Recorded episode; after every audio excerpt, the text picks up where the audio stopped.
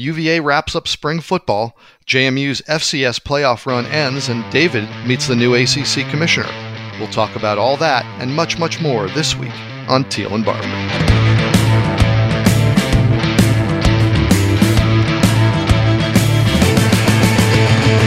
Welcome in to episode 49 of Teel and Barber, the Richmond Times Dispatch and Richmond.com's UVA, Virginia Tech, and ACC sports podcast.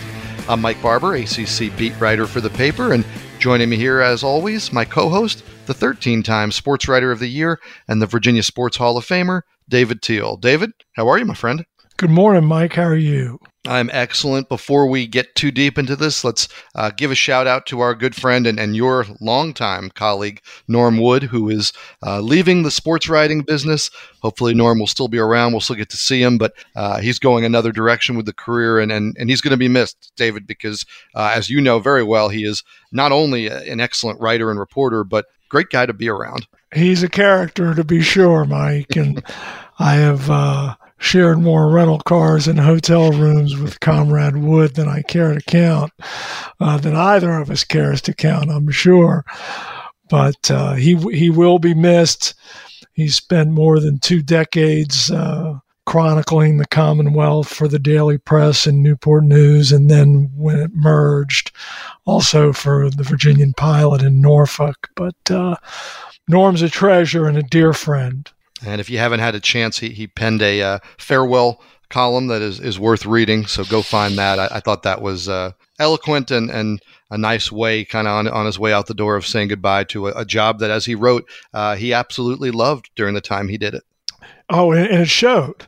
You, you you can tell when when people love w- what they do, and that certainly applied to, to, to Norm but he, he, he made the career decision that's best for him and his family. And uh, we all know folks who have exited this business and most, if not all of them, have landed quite well. And I am confident that Norm has done the same. Excellent. Well said. Now, David, it, it is a busy time of, of year for those of us who chug on in the college sports world. And uh, UVA men's and women's lacrosse teams, they're both in the NCAA tournament draw. UVA's women's soccer team, unseeded in the NCAA tournament, it's reached the College Cup, the Final Four. Uh, and the race for the b- baseball postseason, it's heating up, I think, for both Virginia Tech and UVA. So there's a lots, lots going on. And uh, as there always is, there's lots going on with the NCAA transfer portal. Let's start there. And some news for Mike Young and, and Virginia Tech basketball, and and not not the good kind, David. Um, like everybody was really excited when seven foot center Michael Durr, a transfer from South Florida, uh, committed to, to join the Hokies. He's now backed out of that, decommitted. Uh, he won't be joining the program. This move comes less than a week after very popular Virginia Tech assistant uh, Chester Frazier announced that he was leaving to take a job at Illinois, his alma mater. I know a lot of people uh, on social media jumped to the conclusion that Durr was going to go with Frazier to Illinois. I talked to a very good source who told me um, pretty bluntly that, that Chester Frazier wouldn't play that way. uh, that, it's unlikely that, that the Durr would end up in Illinois because, um, you know, that's just that's not part of Frazier's plan. That that was his alma mater uh, to get back to Illinois, but to take a recruit from Tech wouldn't be uh, his style, as it was explained to me. So that's not a move we're expecting. David, it, it's big news because of you know what Durr represented, a big body in the in the middle of that front court, and maybe it, it, it makes Keve Aluma's ultimate decision here uh, even more important. You, you you tied it in perfectly, Mike. It's it's a peculiar decision in that Durr. I mean, he signed. I mean, his, his announcement that, that he was coming to Tech is still on the Hokies website, very, very prominent in, in the basketball section. I mean, it happened less than a month ago. And I mean, Mike Young is is quoted in the release, and you know, here comes this seven footer from South Florida who played against the Hokies back in in in the season opening event up in, in Connecticut. And to see him reverse course before he even arrived in Blacksburg is is quite odd. Now, whether it's in any way related to Chester Frazier's decision to to, to leave for Illinois? We, we don't know. And then the Keve Aluma piece is what is really intriguing. How does this impact him? How does Frazier's departure, if at all, affect Keve Aluma's thinking regarding the NBA versus Virginia Tech? You know, those are all great unknowns and I think cause for uncertainty and probably a little bit of anxiety over there at Hahn Hurst. I'm sure. I, I, did speak with Mike Young a week ago. I, I, don't think he saw this move coming. It was after uh, Chester Frazier had uh, announced that he was leaving, and, and, Mike said he was anticipating uh, hiring an assistant sometime this week. Um, so moving quickly in that spot. He also told me still up in the air in terms of what Wabissa Bede would do, and um, you know, there's a chance he comes back and plays another season. Uh, there's also the opportunity for him to GA. You wonder now with, with, with this with Frazier leaving, um, does that accelerate Bede's path into coaching? You also wonder, would Durr not coming, even though he's a center, um, does Virginia Tech need another body on the court, maybe more than they need another mind on the bench? It's uh, he's in a, in a fascinating position, um, and and bluntly, I, I, feel like his value uh, in both spots keep going uh, keeps going up as these changes come. The Hokies need Beatty on the floor more than they need him on the bench. Uh, I, I, I think they they really could use that seasoned, defensive minded, poised point guard uh, moving forward. Yeah, it is interesting. I think people reacted when I think right with Storm Murphy, one of his commitment photos or Instagram posts uh, had him wearing Bede's jersey number, if I'm not mistaken, and I think people oh. uh, reacted that way, thinking, okay, well, that must be a sign. But a, a lot has happened. since then. And as we referenced earlier, when you're talking about the transfer portal and things like that, uh, things move quickly and, and things change rapidly. Uh, now things have ended and wrapped up for UVA and, and spring football practice. Uh, the Cavaliers held a, a, spring game of sorts. I, I was there at Scott Stadium. They had about 5,000 fans uh, in the building for the final workout of the spring. It was mostly uh, scrimmage style practicing. Uh, they didn't break into teams or keep score or anything like that. And we got to look though at, at, what what this offense might be, David, and, and it is intriguing. Um, there is I don't know if there's a star player that you're fixated on with this offense, but there seems like there's a lot of versatility. There's a lot of weapons, and and you know, depending how it looks against an actual opponent, the potential for this offense to be kind of intriguing. I agree, Mike. And Robert Anae, Virginia's OC, since Bronco Mendenhall arrived from from Brigham Young, he he's always had gadgets in his pocket you, ne- you never know when they might arise.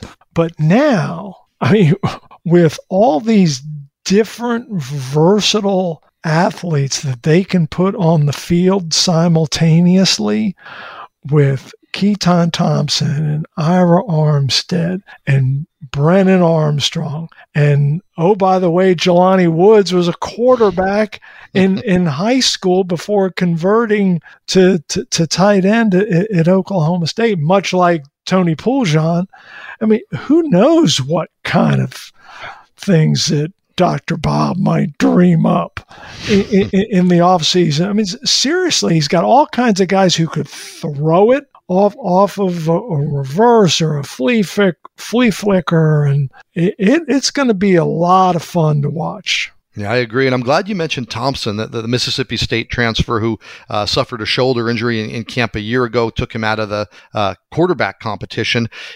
You know, you talk about gadgets. I mean, that guy could be Inspector Gadget with all the things that, that he can do. Mm-hmm. But watching that spring game, spring practice, you realize that he's a full time big time wide receiver now. Um, mm-hmm. they they got him the ball a ton in very traditional ways. So I think Thompson is explosive and dynamic because of his versatility. But I think we're going to see a big step up in just Keytaon Thompson playing wide receiver and going out and running routes and catching passes because uh, he had a couple real nice catches in, in, the spring practice. And I think his role in the passing game is going to go from sort of being experimental a year ago to being a main big time receiver with then all those gadget and versatile capabilities that you just referenced. Well, with Lavel Davis's injury, they need him to emerge, correct? Absolutely, and and you know you bring up Lavel Davis Jr., who uh, is expected to basically miss the season. Bronco said there's a chance yeah. he could be back in November, but uh, at what shape would, would that be? And another good sign from this spring game was the emergence of Dontayvion Wicks. And Dontayvion Wicks was a guy people were really excited about a year ago, and then he suffered one of those Lisfranc injuries in his foot, uh, cost him the season. He kind of stepped into that Lavel Davis Jr. role. Now, Wicks doesn't have the, the six foot seven size uh, of Davis, but he caught passes uh, in in the spring game in a variety of ways. I remember him beating a corner up the near sideline for a deep ball. I remember him making a jumping catch over the middle uh, on a short slant route. So there's a lot of things that Dontayvion Wicks can do, and he kind of gave you that feel of being maybe the the big play guy that I think UVA fans kind of gasped and worried when uh, Davis went down. Wicks looks like maybe um, a year later than expected, he's ready to fill that kind of role. Well, what what has Bronco Mendenhall said on a couple of occasions this spring, Mike? Essentially, since Davis's injury, they need to go one for one now. Wicks needs to fill that role. They thought they were going to have both, but now they're essentially trading them, and he's got to provide what Davis did a year ago for Brennan Armstrong, kind of that safe harbor. Yeah, absolutely. Now, on the other side of the ball, I look at this Virginia secondary, and it's a pretty deep group. Now, it's the double edged sword. You know, I, I started my career uh, the first year covering high school football in the Harrisonburg area. And, and, I always laughed when we were doing the, the preseason previews, and coaches would say, Oh, I bring back 10 of 11 starters on defense. And then I'd look back and be like, well, you only won one game and your defense was terrible. so is it good news or bad news? Uh, but Virginia, which struggled with big plays in the secondary, uh, they do bring a lot of guys back. I was really impressed in the spring game by Anthony Johnson, the, the Louisville corner, uh, the, the, physicality he brought in, in, coming up to play the run, uh, the energy he brought. Um, and I asked Bronco Mendenhall about it, you know, after the spring game with all of these pieces, all these guys returning uh, and these new pieces coming in. North Dakota State transfer Josh Hayes joins the program in the fall. Uh, you know, kind of how he viewed the, the, different positions and the depth. And, you know, he gave me the old, we're going to play the, the best guys, but he also dropped a nugget of they're planning on playing even more uh, of more of a 3 3 5 five defensive backs on the field because, hey, you know, when he got here, I think he felt like linebackers w- was a strength and he was playing with four linebackers. And now it feels a little bit more like DB is the strength. And um, so I think you're going to see a lot more of, of what to our eyes would be a 3-3-5 alignment for this Virginia defense. I think Hayes is really intriguing. If you've played a lot of football in North Dakota State, chances are you've got game. And I, I would anticipate him being a factor in the fall. Now, granted, he's he's got to get up to speed on the academic side and on the football side. He's uh, not there in the spring, but man, anybody who's played that much football for the premier program in, in FCS, I think can help you. Yeah, absolutely. And, you know, you wonder with the what ifs, but if he could have been there in the spring, uh, what that might have done to the depth chart. Yeah. But uh, certainly a, a, chance. And, and again, it goes back to what we talked about the big plays and giving up big plays. And, um, you know, Bronco Mendenhall won't be shy about inserting Hayes in the starting lineup uh, if that's the best lineup. You've got a, a guy like De'Vante Cross who's played both corner and safety. So mm-hmm. you've got some pieces that you can move around. Anthony Johnson, the Louisville uh, transfer, could could conceivably play safety or, or nickel back.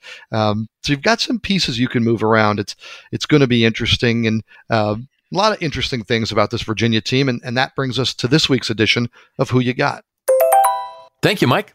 Let's revisit a question we asked a couple of weeks ago with Lavel Davis Jr. out, likely for the entire season. What UVA football player are you most looking forward to watching play this fall? Let's start with Mike.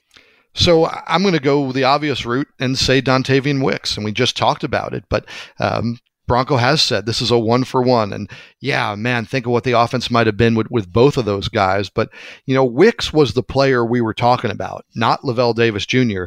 Uh, in the preseason a year ago, and talking about as a guy who could take the top off the defense, stretch a defense vertically. Uh, he's got the speed, he's got the athleticism. He's very hungry after missing last season. So um, the guy now, and, consider me one of those guys who's taken the bait off of the spring game. Uh, I know we've seen guys for UVA, guys for Tech have big springs, and, and then that was it. But um, Dontayvion Wicks to me is the guy that he kind of whet my appetite, and, and, and I'm hungry now for some more. Thank you, Mike. David?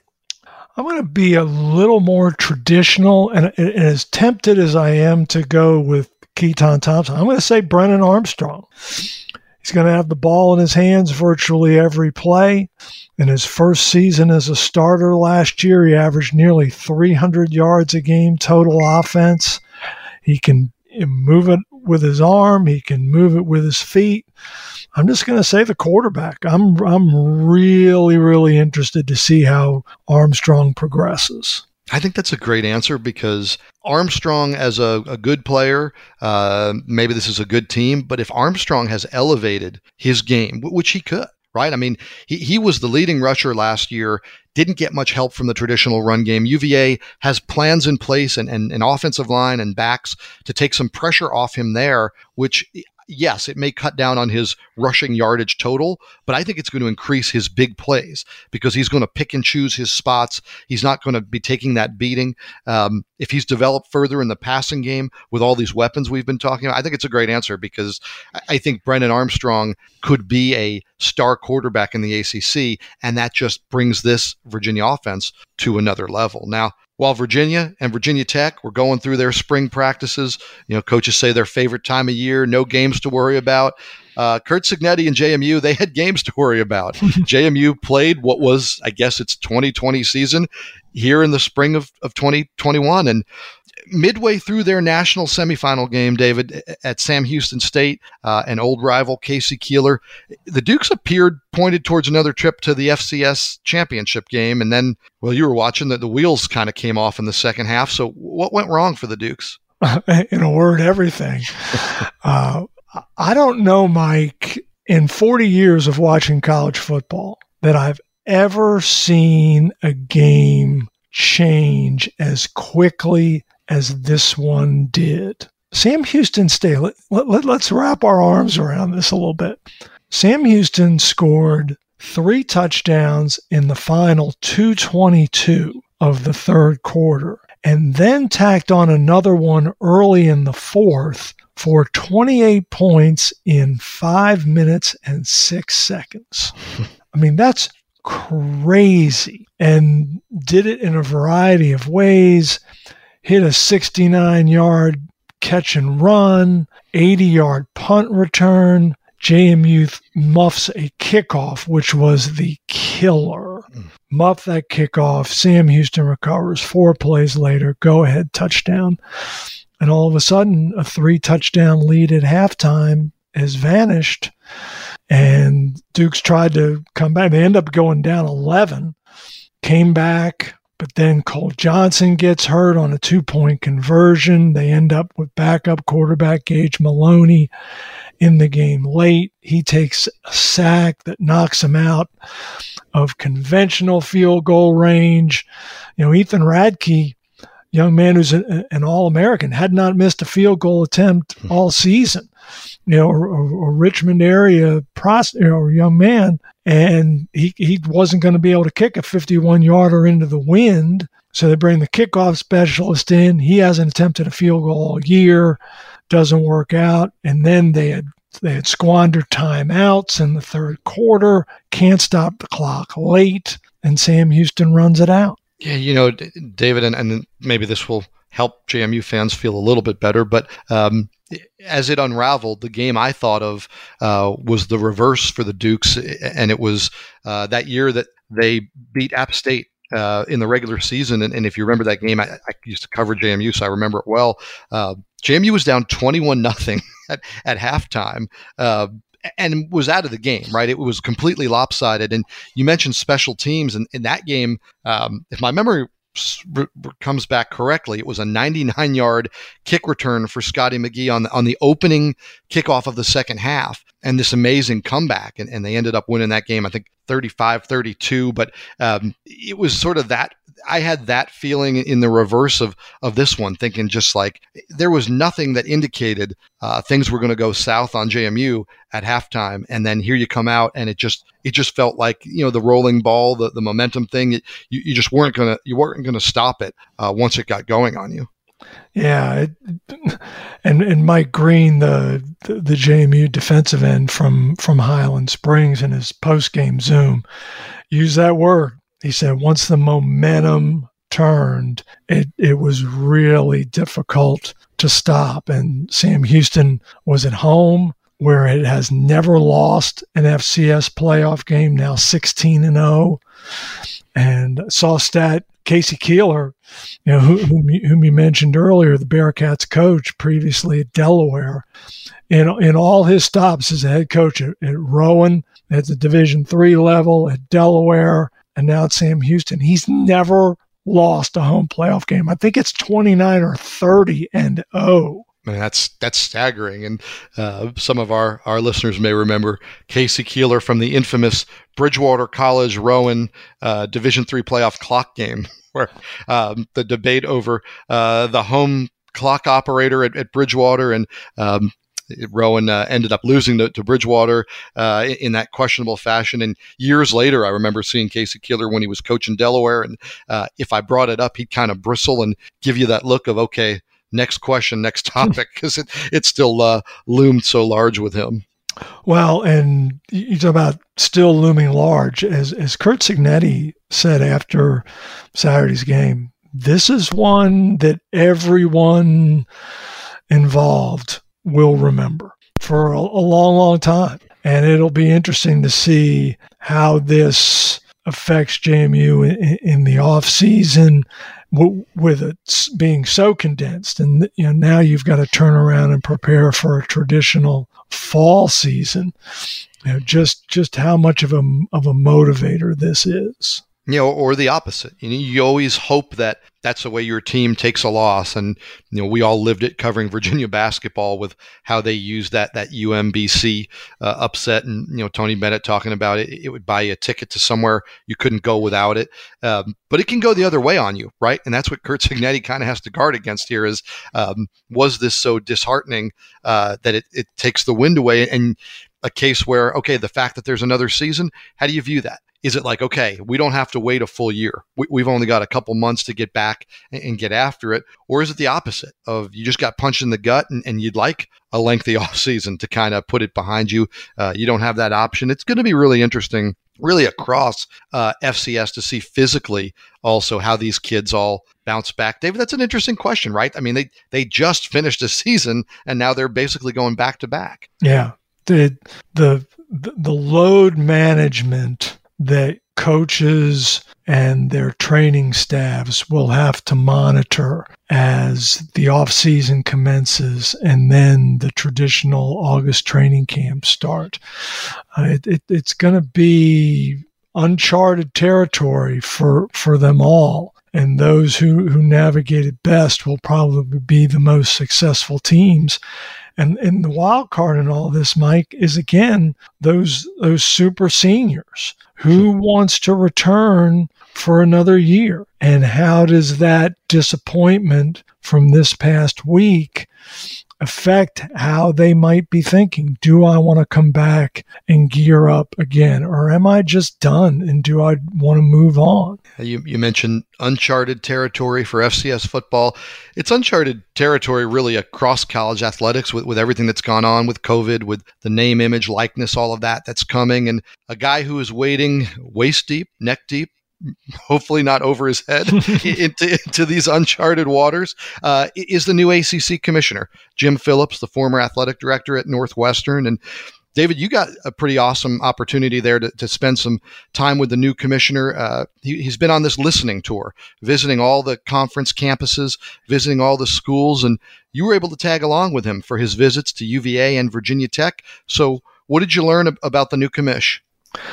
Mike, I, I think I got a pretty good glimpse of him both personally and professionally. First of all, he was very gracious to uh, allow me to intrude essentially uh, uh, upon his day job. And, and Virginia Tech and, and UVA were, were equally gracious. But to, to watch him interact with everyone, no, no matter whom he encountered. When, when he and Carla Williams were strolling the lawn at, at, UVA, they would happen upon just students and hi i'm jim. How are you? And he, he's he's very engaging. He's he's very warm. Uh, equipment managers. The, the chef in virginia tech's new uh, student performance center where, where we had lunch. Phillips was a, literally a, a, applauding the meal and, and rightfully so because it was decadent. But it, that was striking. And then his his genuine and, and abiding concern for the wellness of college athletes, be it the, the hundreds under his care at Northwestern, the thousands now at the ACC, or the two in his own home. He has a son who runs track at Notre Dame and a daughter who plays soccer at Yale. And just listening to the questions he asked the athletes at Virginia and Virginia Tech about COVID and their mental and physical well being in the midst of the pandemic and how they responded to the social issues of our time. It was fascinating to watch. And, and he engaged with them and wanted to know what they were thinking and did they feel supported? Did they feel safe? So, so that was striking. And then to watch him with administrators and coaches where he was very blunt about his priorities for the league, and they are twofold football and television. And he was on a Zoom with all of Virginia's head coaches, and he told them football eats first. And he, he said, It's my experience. I've seen it happen football, you take care of that, and it will raise the rest of your department. And he's right. That's what happened at Northwestern when you know the Wildcats they they reaped all this uh, financial windfall from the Big Ten network, which was football driven. All of a sudden, you're able to do more. You start winning in football. You can raise more money. You you build this palatial quarter of a billion dollar uh, athletics complex on the lake in Northwestern. It's gorgeous. It benefits all the programs. So it was, t- to me, it was a fascinating couple of days to watch him. And it was a fascinating read, your article. If you, if you haven't had the chance to read it, it's still up on richmond.com and uh, going behind the scenes with the new ACC commissioner. And, you know, David, you talked about his his concern or care for, for people's well being. And you led your article with, I thought, a, a great and, and, telling anecdote that maybe explains a little bit of, of where that mindset uh, came from. It was about Jim Phillips and his, his father. Uh, I believe it was moving into his freshman dorm at, at mm-hmm. Illinois. Um, why don't you share that? Because I thought that was great insight into why he thinks the way he does. Jim Phillips' dad, Mike, was a, a Navy veteran and a blue collar engineer in Chicago who raised a family of 10. Jim Phillips is the youngest of 10. He and his three brothers shared one room, and across the hall were their six sisters. And uh, Mr. Phillips, John was his name, according to Jim, was a you know just a very soft-spoken guy. Didn't didn't say a lot, but as he and, and, and his wife were, were, were moving Jim in, into the dorm in Illinois. He just kind of lingered by the door. And before he left, he said, If you do nothing else with your life, try and do some good for others. And Jim Phillips has essentially found his path to doing that and found it very quickly at Illinois. Fell in love with, with college sports, didn't didn't play at, at, the collegiate level, but became a team manager uh, in basketball in Illinois when the Illini made the Final Four uh, in 1989. He he was part of that run, so he he quickly developed an affinity for college athletics and was a uh, graduate assistant coach at Arizona State hmm. before a gentleman out there uh, converted him or transitioned him to administration. Now I don't. I don't want to do. My, my, daughter has learned what a spoiler is, and, yeah. and, she likes to now. She doesn't quite get why it's bad, so she'll tell me everything that happens in a movie, and then she'll tell me, "Okay, I won't tell you any more of the spoiler," even though she's already done the whole thing. So I don't want to spoil this great read. So, like I said, if, if you haven't read it yet, get to richmond.com and read the story. But I did want to ask you about one other thing in it, and I think you know what I'm going to ask. There was an incident when when he was young, 13 mm-hmm. years old, and he's hit by a drunk driver, um, and you kind of chronicle how that. Uh, impacted him certainly then and impacted him the rest of his life. So, uh, why don't you share that? Because I thought that was was really fascinating as well. He was hit on. It. He was riding his bike hmm. through a crosswalk in Chicago and just gets broadsided by a, a drunk driver broke broke both his femurs. Uh, he was in multiple body casts, didn't walk for nine months. The nuns at the local Catholic school came, came to his home uh, to help him finish his classes. He took confirmation classes at home. And yeah, it, it, it really gave him at, at such a tender age an appreciation for how fleeting life is, and it deepened his faith. He, he comes from a devoted Catholic family, and he has carried that in, into adulthood. Now I've I've plugged that story because it's a great read, but just this morning you posted another one that I, I thought was uh, equally interesting and, and, and, worth people's time. And um, it was about the mentorship program that Virginia Tech athletic director Whit Babcock is a part of. Uh, he's been paired with the offensive coordinator at, at, Michigan. Take us through how the program works, kind of how Whit got involved, and, and just what you learned about all that. Sure. Uh, well, first of all, Mike, the, the organization it, it's new. It was formed last year by Mike Locksley, the Maryland head football coach, who this season will be one of just a dozen black head football coaches in the 130 team football bowl subdivision. I mean, we're talking less than 10%. When a decade ago, the number was 19. I mean, that, that's a trend line that's beyond discouraging. So, Coach Locksley formed the National Coalition of Minority Football Coaches. And among the people he recruited to his board of directors was someone that you and I both know, Desiree Reed Francois, hmm. who's the athletic director at UNLV and previously worked under Whit Babcock at Virginia Tech. Well, Desiree became the driving force behind what they now call the Coalition Academy, which is a mentorship program. And there are many such programs for minority coaches in, in varying sports. But I think the genius in this one and the, the different what differ differentiates it is this is not just a two or three day seminar. It's a one year program where an aspiring minority coach is paired with a sitting athletic director. And they have 12 of them here in, in, in the first go around. And Whit Babcock, obviously because he knows Desiree, and Desiree in turn recruited him to participate in this. Whit is uh, teamed or partnered with Josh Gattis, who's the offensive coordinator in Michigan. He's a former All ACC safety at Wake Forest. In fact, he he was a star on the 2006 Deacons ACC championship team, the program's first in uh, 36 years but and they've already started you know they've been on zooms together they've texted they've emailed they've talked on the phone.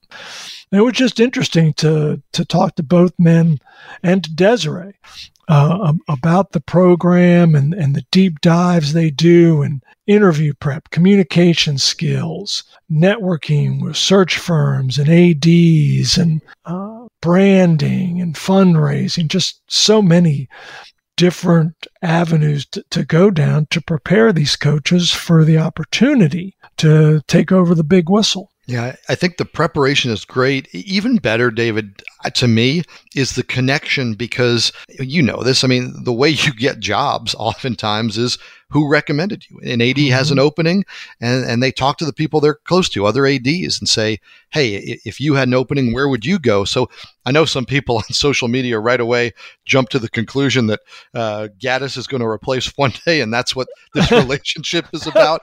But it's not, right? It's it's it's about Whit Babcock getting to know this this potential candidate. And sure, if there was an opening at Tech, that makes sense. But you know, Whit Babcock is going to be somebody that other ADs call and, and say, hey, you know, you've been in this program, you've been in the ACC. Anybody you see as, as an up and comer, anybody you'd recommend. Um, and now he has this relationship with Gattis because, you know, too often it's, do you have a guy in your program? You can recommend him, but do you want to lose him? And I just really like the idea that um, around the country, ADs are going to get to know some of these potential candidates so that it isn't this guy against the guy who gets the recommendations, the guy who everybody mm-hmm. already knows. Now these guys are getting their name out there. They're getting known, and um, ADs are going to be talking about young coaches, up and coming coaches, minority candidates like Gattis.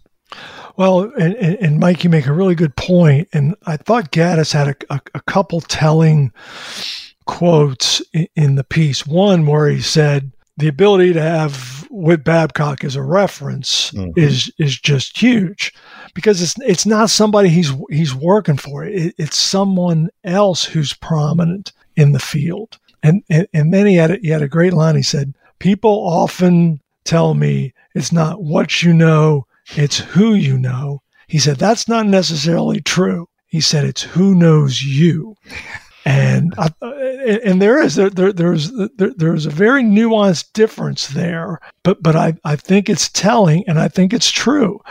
And in, indeed it, it's who knows you and who will go to bat for you and help you when when that opening or that opportunity arises yeah, because as, as we know, anytime there's a college football head coach opening, basketball opening, any of these jobs, you can write a, a, list of 14 guys who'd be potentially great for the job. There are probably 28 more who'd be great for it who you're not aware of, hadn't heard of, didn't think of. So it, it's so competitive. And when you're talking about, hey, you know, this isn't affirmative action, right? This isn't propping up get people to make up for this is about making sure these avenues are there. And, and and that's i think the beauty of the program is these connections that might not normally be made they're being made. And, and there's just a million ways i think it helps these candidates. And um, it will be fascinating to, to see um, you know does it get competitive with the ADs you know d- does does the guy you mentored get the job first? Um, you know what, what kind of impact can you have on these careers? But i, I think it can only be a good thing um, for these, you know, up and coming coaches to get their foot in the door, like you said, not just with the coach they work for or the AD they work for, but to get their name out there. And and you'll see, I, I bet you'll see in a couple years when we do these articles on possible candidates, you're going to see more of these guys because the ADs are going to mention these guys to reporters too. They're going to say, hey, you know, one guy to keep an eye on for this job or that job. I'd look at this guy that I mentored a year or two ago. And um, I think it's going to open a lot of doors. I, I agree with you, and th- they need to be opened. And you know, Josh is is 37, and and eh, I mean he's already worked for James Franklin, Butch Davis, Nick Saban, and Jim Harbaugh. I mean, the, this young man is fast tracking it now. And he, if, if he continues to to, to, to plug and, and if he's patient, I think he will get his chance to, to, to be a head coach.